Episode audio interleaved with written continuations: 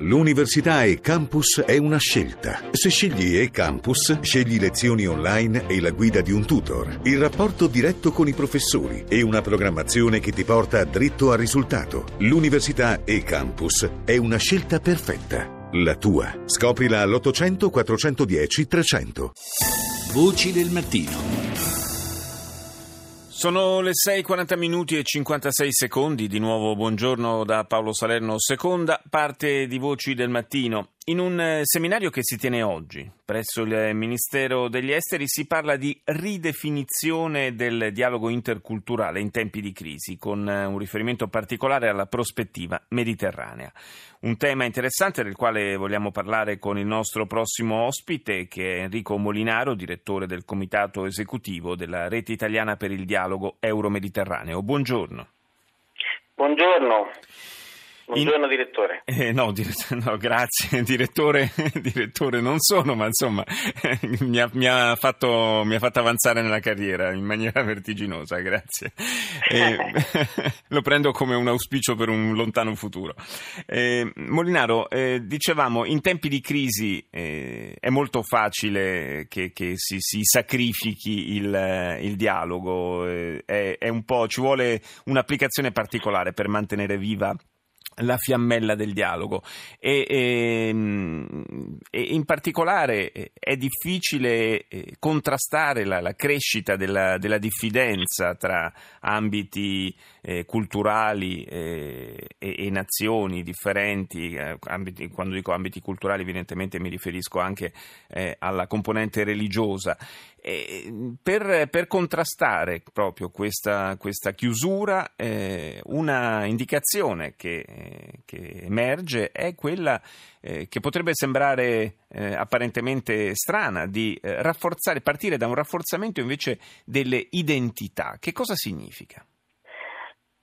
Certo, è, è esatto perché l'azione della Fondazione Annalint che riunisce oggi il Comitato Esecutivo e che lancia dei messaggi proprio attraverso il seminario che abbiamo contribuito a organizzare come rete italiana alle ore eh, 16.30 presso il Ministero degli Esteri, ha sempre lavorato in questa direzione, cioè quella di eh, andare controcorrente rispetto a queste tendenze alla radicalizzazione e allo scontro mm, identitario che naturalmente nelle forme più estreme porta, come tutti sappiamo, purtroppo anche alle tragedie del terrorismo.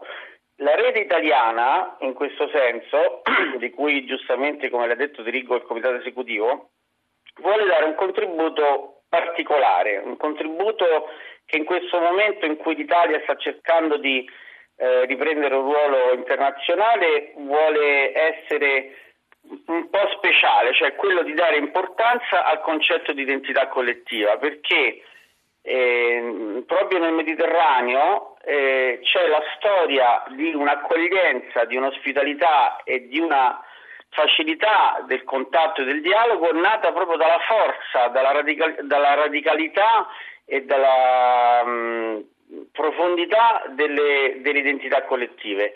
Quando questo viene messo in discussione, quando ci si sente sradicati a causa di una serie di fenomeni economici, politici e sociali di questi tempi, ecco che emergono i fenomeni di intolleranza e di xenofobia. Cioè, eh, mm, cerco di, di, di, sintetizzare o di ripetere, insomma, in altri termini, eh, mi sembra di capire che eh, lei sostenga che se si rafforza la, l'identità, il senso di identità, anche, anche nazionale in questo caso, eh, può, mh, mm, la gente si sente più, più forte, eh, anche interiormente, più sicura e quindi eh, da, partendo da una posizione di maggiore sicurezza si si, sente anche più incline poi a dialogare con, eh, con l'esterno, è così? Esatto, infatti non a caso la nostra associazione che ho fondato nel 2000 a Gerusalemme si chiama Prospettive Mediterranee, proprio al plurale, perché eh, le identità sono di vario tipo, sono identità religiose, nazionali, eh, sociali, economiche, di vario tipo. Ognuno ha bisogno di sentirsi parte di un gruppo E io eh, faccio spesso l'esempio di, di, Ulisse che quando è arrivato nell'isola di Nausicaa è stato accolto come un ospite, non solo come uno straniero, perché c'era una forte e radicata identità.